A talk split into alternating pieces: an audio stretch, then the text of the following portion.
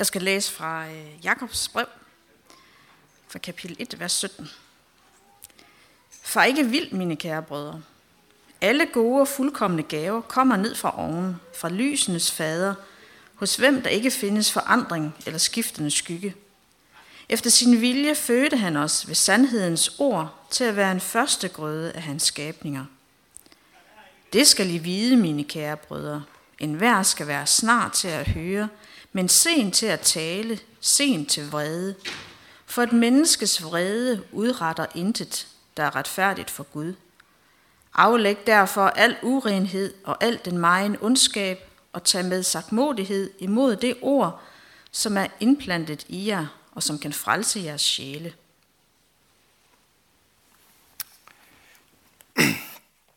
Saulus fnyste stadig i raseri og truede herrens disciple med mor. Han gik til ypperste præsten og bad ham om breve til synagogerne i Damaskus, for at fængsle dem, der hørte til vejen, og som han kunne finde, både mænd og kvinder, og føre dem til Jerusalem. Men undervejs, netop som han nærmede sig Damaskus, skinnede et lys fra himlen pludselig om ham. Han faldt til jorden, hørte en røst sige, Saul, Saul, hvorfor forfølger du mig? Han svarede, hvem er du, herre? Han sagde, jeg er Jesus, som du forfølger. Men rejs dig og gå ind i byen, så vil du få at vide, hvad du skal gøre. Hans rejseledsager stod målløse. Nok hørte de rysten, men de så ingen. Så rejste Saulus sig op fra jorden, men skønt hans øjne var vidt åbne, kunne han ikke se. De måtte lede ham ved hånden og føre ham ind i Damaskus. I tre dage kunne han ikke se, og han hverken spiste eller drak. I Damaskus var der en disciple, som hed Ananias, og til ham sagde Herren i et syn, Ananias, han svarede, ja herre.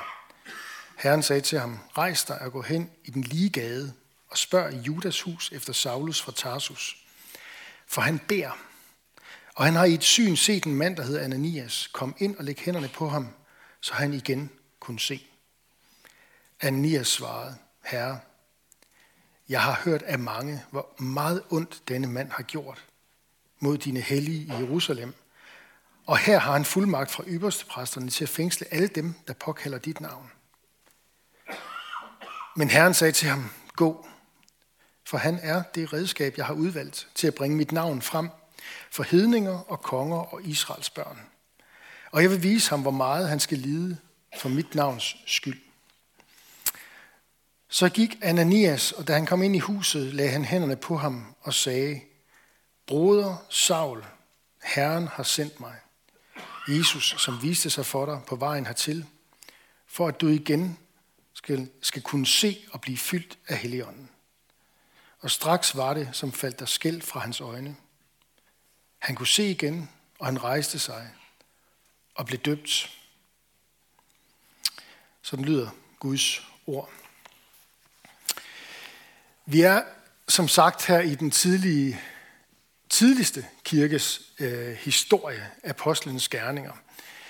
Og det her, det er, det er nok den mest berømte og mest kendte omvendelseshistorie i Bibelen, og nok dermed også i verdenshistorien.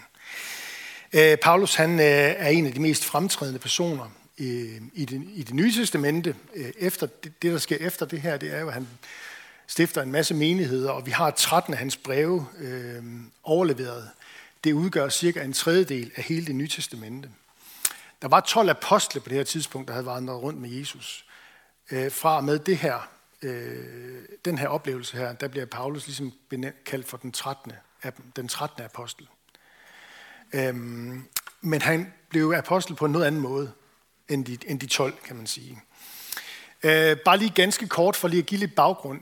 Det vi ved om ham, øh, som han selv beretter, øh, fordi det der sker her i kapitel 9, øh, det er jo Lukas' beretning, det ligger han så at sige i munden igen i Paulus om i kapitel 22, hvor han bliver taget til fange i Jerusalem og forsvarer sig over for sine landsmænd, og så igen i kapitel 26 over for en kong Agrippa, på vej til, han, han, han tager simpelthen til fange og føres til Rom, hvor han ender sine dage.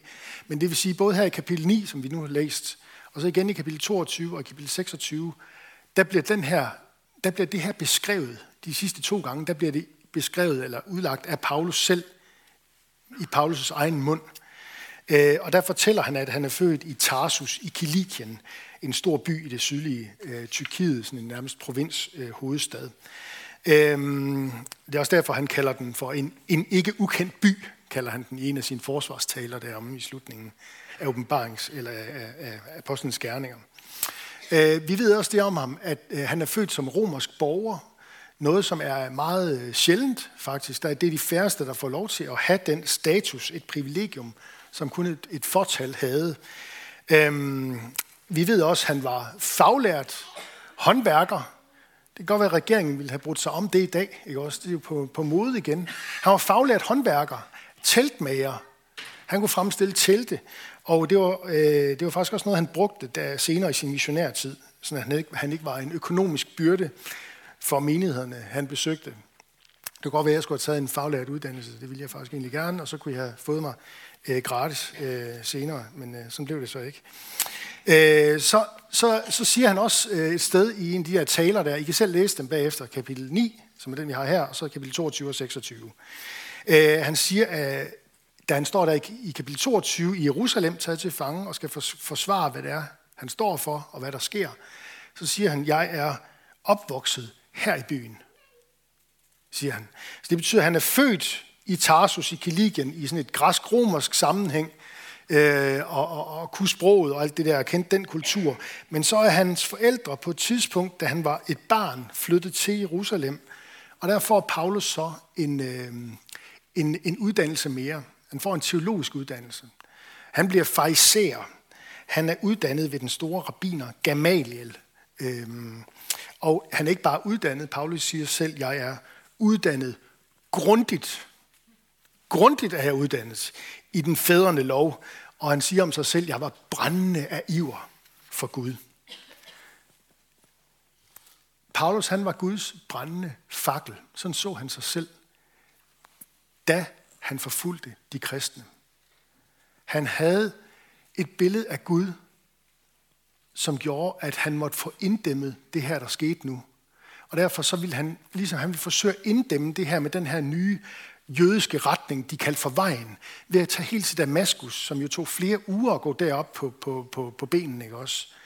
Og så vil han fange dem der, sætte dem i fængsel og føre dem tilbage til Jerusalem, og så på den måde forsøge at inddæmme den her spredning, der skete af det her forfærdelige med mennesker, der troede, at Messias, han var en, der skulle komme og lide.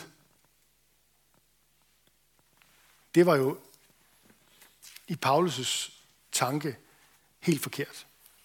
For Messias skulle være en stærk Messias, sendt af en stærk Gud, med et budskab til stærke mennesker.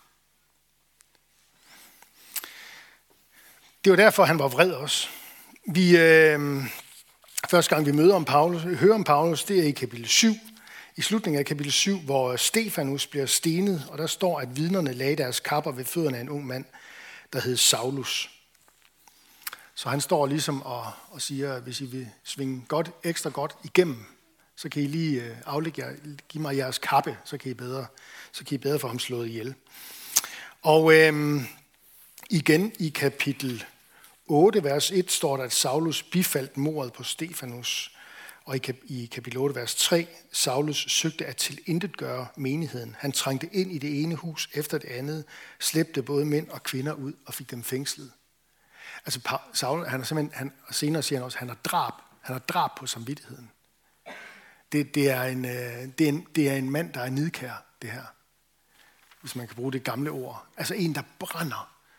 Brænder for Gud eller rettere brænder for det hjemmelavede eller selvskabte billede af Gud, han har, som ikke er det af den Gud, der er, har åbenbaret sig i Bibelen. Det er ham, han først møder nu i dag på vej til Damaskus. Øhm, Paulus han troede, han forfulgte mennesker, når han forfulgte de kristne. Han troede, han inddæmmede noget på vegne af Gud. Og så møder han lige pludselig Jesus, der siger til ham, Hvorfor forfølger du mig? Prøv at lægge mærke til, hvordan Jesus, han gør sig selv til et med sin menighed. Hvorfor forfølger du mig?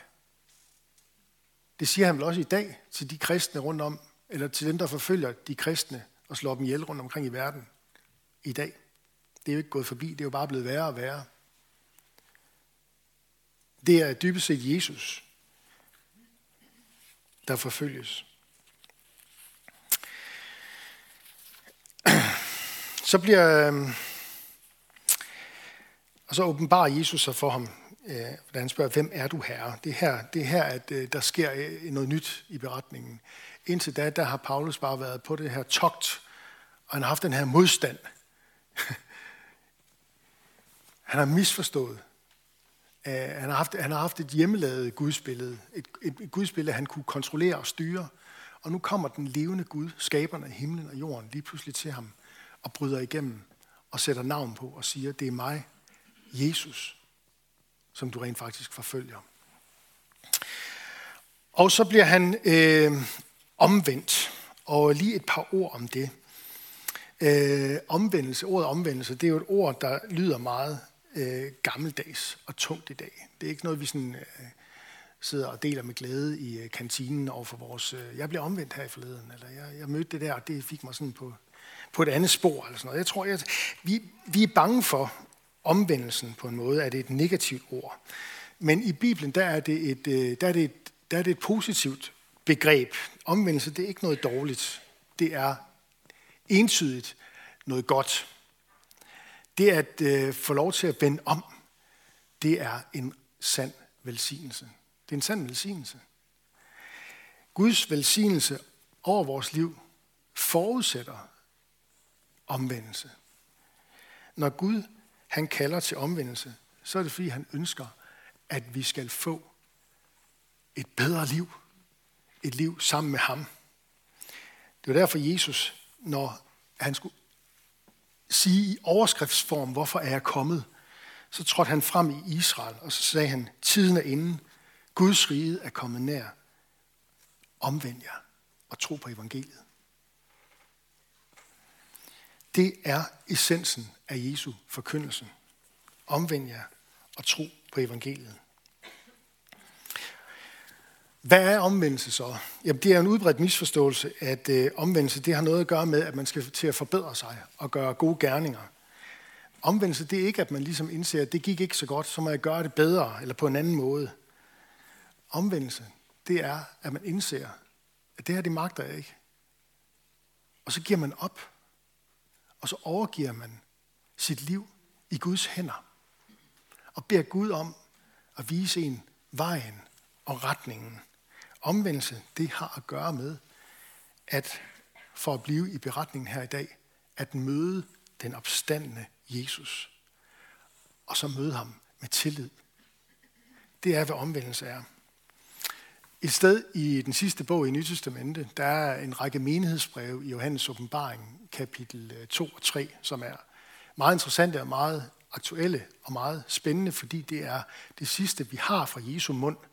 Det er Jesus selv, der taler til syv menigheder i Lille Asien, øh, i, i det nuværende Tyrkiet. Ikke også? Og der siger han til en af de menigheder, menigheden i Philadelphia, i åbenbaringsbogen kapitel 3, vers 8, Jeg har lukket en dør op for dig, som ingen kan lukke i.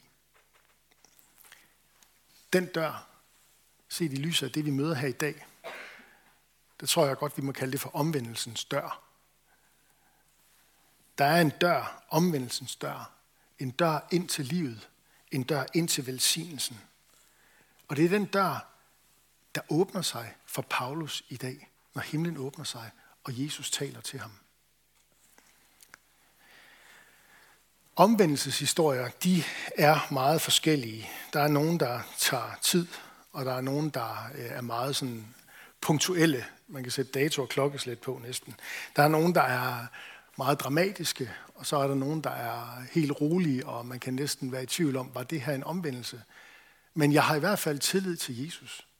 På et eller andet tidspunkt skete der et eller andet der i mit liv. Jeg kunne måske ikke se det selv, da jeg stod midt i det. Der er ikke én særlig måde at blive omvendt på. Men der er nogle ting, som måske kendetegner, hvad det så er, der sker. Og øh, i beretningen her i dag, der er der i hvert fald øh, nogle ting, øh, med, der sker med Paulus, som vi kan, som vi kan lære af. Øh, for det første, det som jeg har øh, været lidt inde på, det her med, at Paulus Han kæmpede imod sandheden. Han kæmpede mod vejen, står der. Altså, de første kristne blev kaldt for vejen. Han kæmpede, og han kæmpede mod sandheden, fordi han kæmpede mod Jesus selv, som er vejen, og som er sandheden, og som er livet. Han troede, han vidste, hvem Gud var, og at de kristne de tog fejl og var blasfemiske, og derfor skulle forfølges. Saul, Paulus' Gud, undskyld, Saul eller Saulus eller Paulus' Gud, det var en Gud, han selv havde opfundet. Saulus' Gud.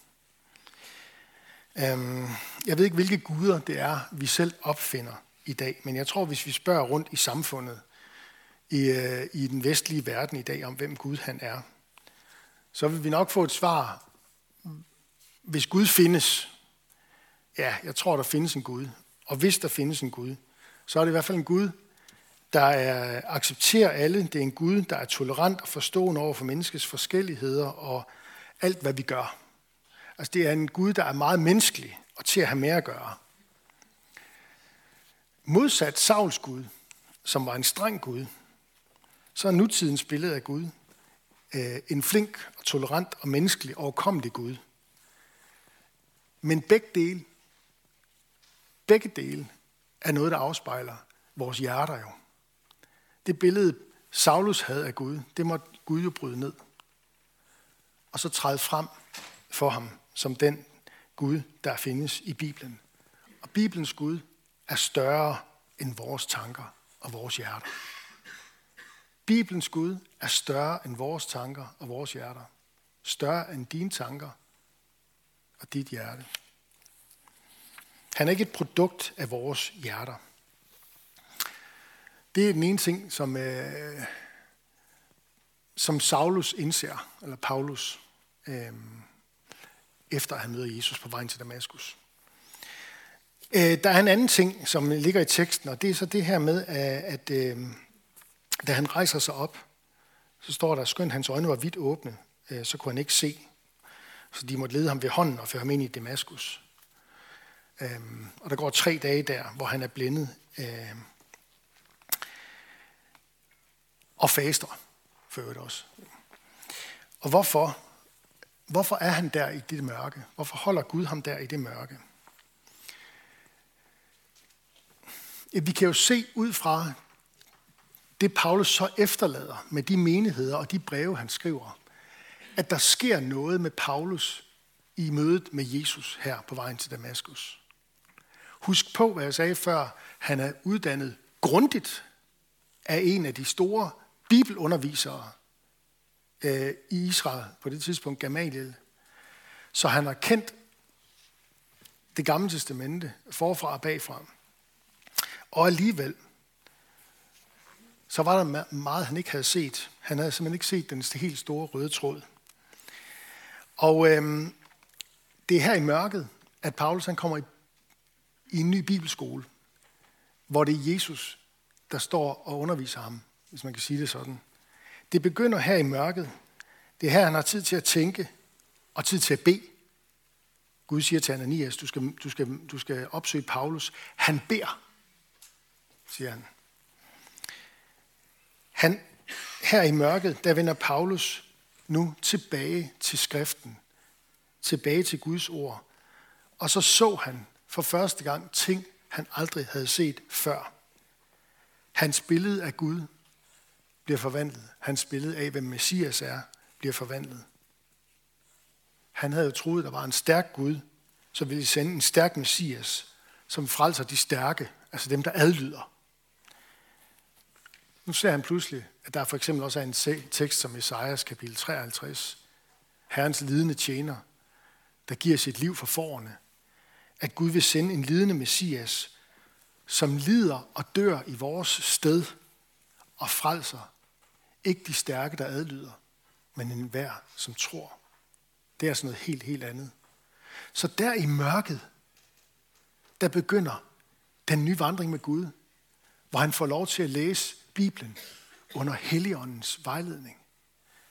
Og med Jesus som øh, rettesnoren. Han var jo som sagt på forhånd enormt belæst i Bibelen. men du kan læse Bibelen dag ud og dag ind, og alligevel ikke forstå, hvordan den hænger sammen. Den havde været en lukket bog for Paulus indtil da, selvom han var grundigt uddannet. Så havde det været en lukket bog ind til mødet med Jesus. Paulus han oplever, at Guds ord bliver levende og livgivende, da Jesus kommer ind i billedet. Da Jesus kommer ind i billedet. Der i mørket, der var Jesus. Og der ser han Jesus som den lidende Messias. Ham, som nu møder ham på vejen til Damaskus, opstået fra de døde. Ham, som har båret hele verdens synd, som ikke bare frelser de stærke, der adlyder. Så han er ved at få korrigeret hele sit verdensbillede her, og sit syn på sig selv også. Der er en masse brikker, der nu falder på plads. Alt det, han havde lært om offrene i det gamle testament, alle de der dyre ofre og sådan noget der, lige pludselig så går det op for ham. De peger hen på det, der skete med offeret på korset. Løftet til Abraham om, at, øh, at, øh, igennem Abraham, der ville Gud frelse hele jorden en dag.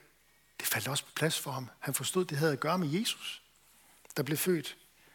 Løfterne om Davids kongedømme, at der skulle komme en retfærdig konge, det faldt også på plads for ham der i mørket.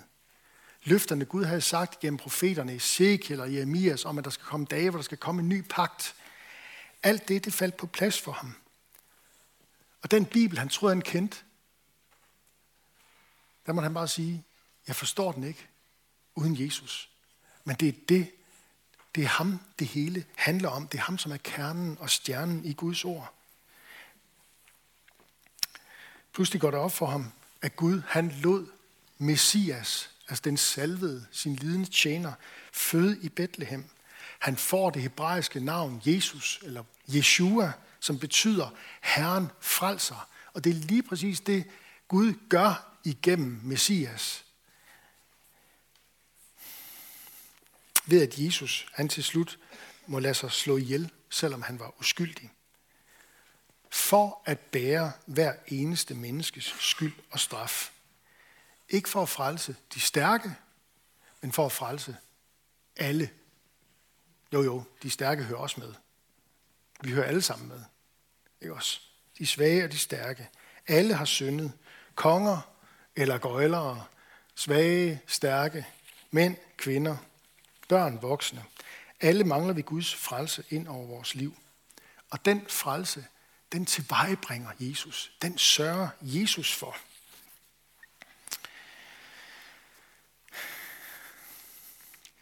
Og så lige den her øh, dialog, der så kommer senere med Ananias, og Paulus han modtager øh, frelsen. Der bruger Gud, øh, der taler Gud til, til Ananias, en disciple, der bor i, øh, i Damaskus. Og øh, da, da han får at vide, at, øh, hvad han skal gøre, at han skal gå hen i et lige gade og spørge efter Saulus fra Tarsus, så prøv at lægge mærke til, hvordan Ananias reagerer. Han reagerer, øh, jeg tænker, det har ikke været et kald, han har brudt sig om, for at sige det sådan. For han ved jo, hvor meget øh, vold, øh, fængsel, måske død og drab, der følger i kølvandet på den her Saulus her. Og så kommer Gud til ham og siger, der skal du, ham skal du opsøge nu. Um, så han, han, han værer sig i første omgang jo. Uh, men Gud han siger så til ham, at han skal gå, for han er det redskab, jeg har udvalgt til at bringe mit navn frem for hedninger og konger og Israels børn. Og det er nærmest sådan en overskrift over, hvad der så sker med Paulus. Paulus bliver fra det her kapitel 9 af hovedpersonen i resten af apostlenes gerninger. Og det er lige præcis det, der sker at han går til Israels børn, til synagogerne og udlægger det gamle testamente for dem og taler om opstandelsen og om Jesus. Og så når de ikke vil høre, så vender han sig så til de andre, de gudfrygtige hedninger og de andre hedninger, og fortæller dem det samme budskab. Og han bliver taget til fange, og han kommer for konger. Kapitel 22, 23, 24, 25, 26. Han møder den ene sådan højt stående efter den anden, og får simpelthen lov til at, at opfylde det, som Jesus siger skal ske med ham. Øh, så han bliver det her første stærke redskab til, at de gode nyheder om Jesus, de spreder sig endnu mere, meget mere end noget menneske kan forestille sig. Altså det, som Paulus da han tog fra Jerusalem på vej til Damaskus for at gøre, det var jo for at inddæmme det her. Og i stedet for, så bliver han den, der er med til at udvide det, eller sprede det ud over hele den daværende verden. Fordi det var Guds vilje. Han er ligesom det redskab, Gud øh, har sagt, sådan, sådan, sådan, gør vi med, sådan gør vi fra nu af. Øhm, ja.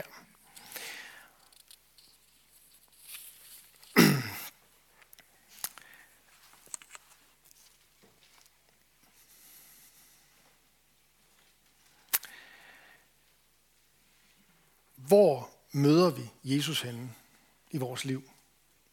Skal vi stræbe efter sådan en eller anden voldsom Damaskus-oplevelse? Jeg har ikke hørt om så mange andre, der har haft noget lignende, eller Paulus. En gang imellem hører man om, at de lande, hvor der er meget lukket, og hvor evangeliet ikke ligesom, og kirken bliver undertrykt, at der, guder, der bruger Gud drømme og syner og sådan noget, særligt i den, i den, i, i den muslimske verden. Um, der er vækkelse der nogle steder, hvor, hvor Gud han kommer igennem på en særlig måde.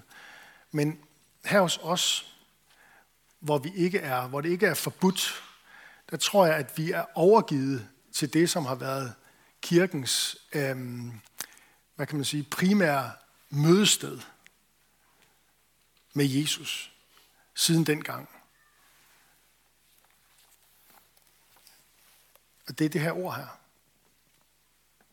Det er det her ord, Guds ord i Bibelen.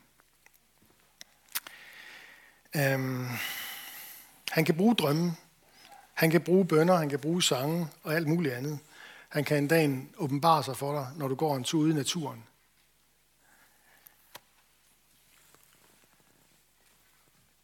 Men Guds særlige åbenbaring, der hvor Jesus træder tydeligst frem, det skal du forvente er her i Guds ord. Det skal du forvente er det stensikre sted, at når du søger derhen og beder til Gud under Helligåndens vejledning, om at Jesus vil træde frem for dig, så vil han gøre det. Så vil han gøre det. Når du giver Guds ord plads, når du giver Jesus taleret ind i dit liv, når du giver Helligånden rådrum i dit hjerte. Også når Guds ord nogle gange modsiger dit eget billede af, hvordan skal Gud se ud, så har du alligevel fat i det rigtige. Fordi så møder du evige, sande, hellige Gud, skaberen og frelseren. Så møder du ikke en Gud, du har konstrueret i dine egne tanker og i dit eget hjerte. Og hvor er det vigtigt at møde den Gud, For vores eget billede af Gud fører os af afveje, hvorimod den evige Gud, den sande Gud, han er større end vores hjerte og vores tanker. Han møder os, når vi lytter til hans ord, når vi læser det, når vi synger det ind i hjertet. Så bryder Jesus ind i vores hjerter, ind i vores hjerters modstand og åbner skrifterne for os. Lær os at bede. Så til slut vil jeg bare sige, læg mærke til det, der skete med Paulus her. Han, øh, vi får at vide om ham, jeg ved ikke, hvor, hvor, hvor meget vi skal tage det sådan en til en, ikke også? Men, men, men vi får at vide om Paulus, at han beder. Gud siger til Ananias, at han skal opsøge ham, fordi Paulus han beder, og han har i et syn set, at du skal komme. Jeg tænker, den bøn, Paulus beder her, efter han har oplevet mødet med den opstandende, det er en anden form for bøn, end det han kendte til, da han tog afsted froden af raseri få dage inden. Lige pludselig er Jesus kommet ind og er blevet det centrale midtpunkt i hans liv, i hans måde at læse Bibelen på og i hans bønsliv. Han beder. Og så får han også at vide, at Paulus han skal øh, og det er lidt ejendomligt, men Jesus siger, øh, at jeg vil vise ham, hvor meget han skal lide for mit navns skyld. Nu skal jeg passe på med at tage den en til en og lige føre over til os i dag. Men der er i hvert fald, og Paulus kom til at lide meget. Han var særlig udvalgt af Gud. Men der er måske noget her, der siger et eller andet til os om det her med, at som kristen, der skal du regne med, at Jesus også kalder dig til noget, hvor du skal give afkald. Jeg ved ikke, hvad det er. Men når du giver afkald, så kan Gud virkelig bruge det. Gud kan bruge det til velsignelse for andre mennesker. Jeg vil vise ham, hvor meget han skal lide for mit navns skyld. Og den sidste ting, Øh, det er det fællesskab, som øh, Paulus øh, kaldes ind i, som Ananias sådan lidt modvilligt går med til, for han går hen til Paulus, og så læg, læg mærke til, hvad han siger til ham. Han lægger hænderne på ham, og så siger han, og han, jeg tænker, han har rystet godt på hånden, for han ved ham her, han, han vil egentlig slå mig ihjel. For tre dage siden ville han slå mig ihjel. Han lægger hænderne på ham, ikke også? Og så siger han, i tillid til den Jesus, der har kaldet ham, så hvad kalder han ham så for? Han kalder ham ikke bare for Saul, han kalder ham for bror. det er mærke til det. Bror Saul. Og lige pludselig så er der et kristent fællesskab. Og han rejser sig. Skældet falder fra hans øjne. Og han ser, at han er sat i et fællesskab her. Han bliver døbt i Damaskus. Så bønden og så opoffrelsen eller afsavnet, det at, der er en, at vi er børn af en Gud, som er villig til at ofre sit liv for os, at Jesus har offret sig for os, og så at han sætter os ind i et nyt fællesskab, hvor vi ser hinanden som brødre og søstre. Det er noget af det, der ligger i den her beretning, og som er et kald til os øh, i 2023 også. Bønden, afsavnet og fællesskabet. Lad os bede sammen. Jesus, tak for beretningen her, og øh, tak fordi, at den kommer til os som øh, åndelig føde, der minder os om, at du er den opstandende, der kan lige pludselig bryde ind i vores liv øh, på en fuldstændig uventet vis. Og øh, jeg vil gerne bede for os alle sammen, som er samlet her nu, øh, om at vi må få lov til at opleve øh, det i vores liv på den ene eller den anden måde. At du vil komme til os, tale til os, øh, og kalde os til omvendelse og nyt liv hos dig. Øh, allermest så beder vi om, at du vil kalde os til at se dig som den korsfæstede og opstandende.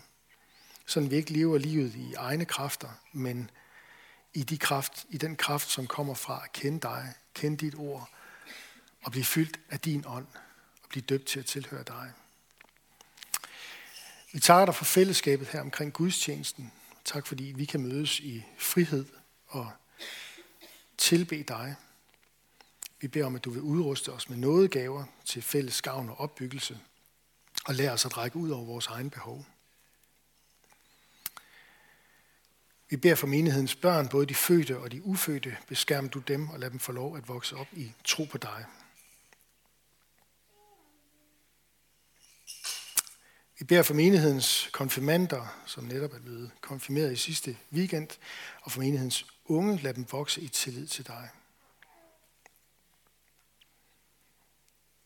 Vi beder dig for ægteskaberne og for de, som lever alene. Giv os din kraft over vores liv og samliv. Vi beder for Skærn by og omegn, at du, Jesus, må blive kendt, troet, elsket og efterfuldt.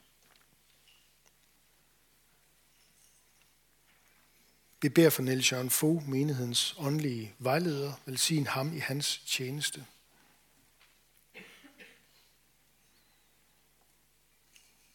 Vi beder dig om, at du vil være nær hos alle, der er ramt af sorg, sygdom og lidelse.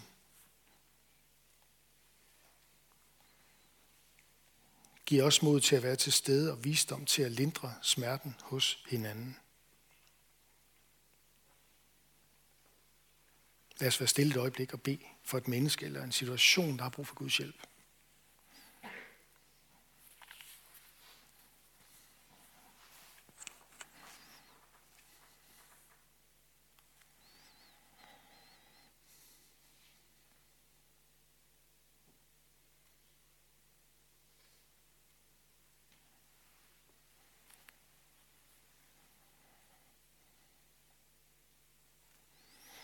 Beder for de, som er udsendt herfra.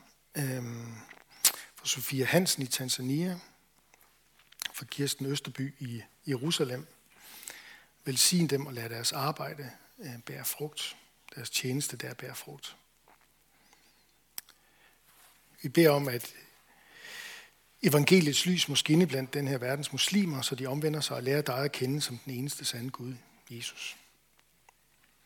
Vi beder om, at den tid snart må komme, hvor de jødiske folk må se dig som den salvede Messias og omvende sig i glæde. Vi beder om, at de gode nyheder om dig må få fremgang i Danmark. Vend vores hjerter og vores folks hjerte til dig.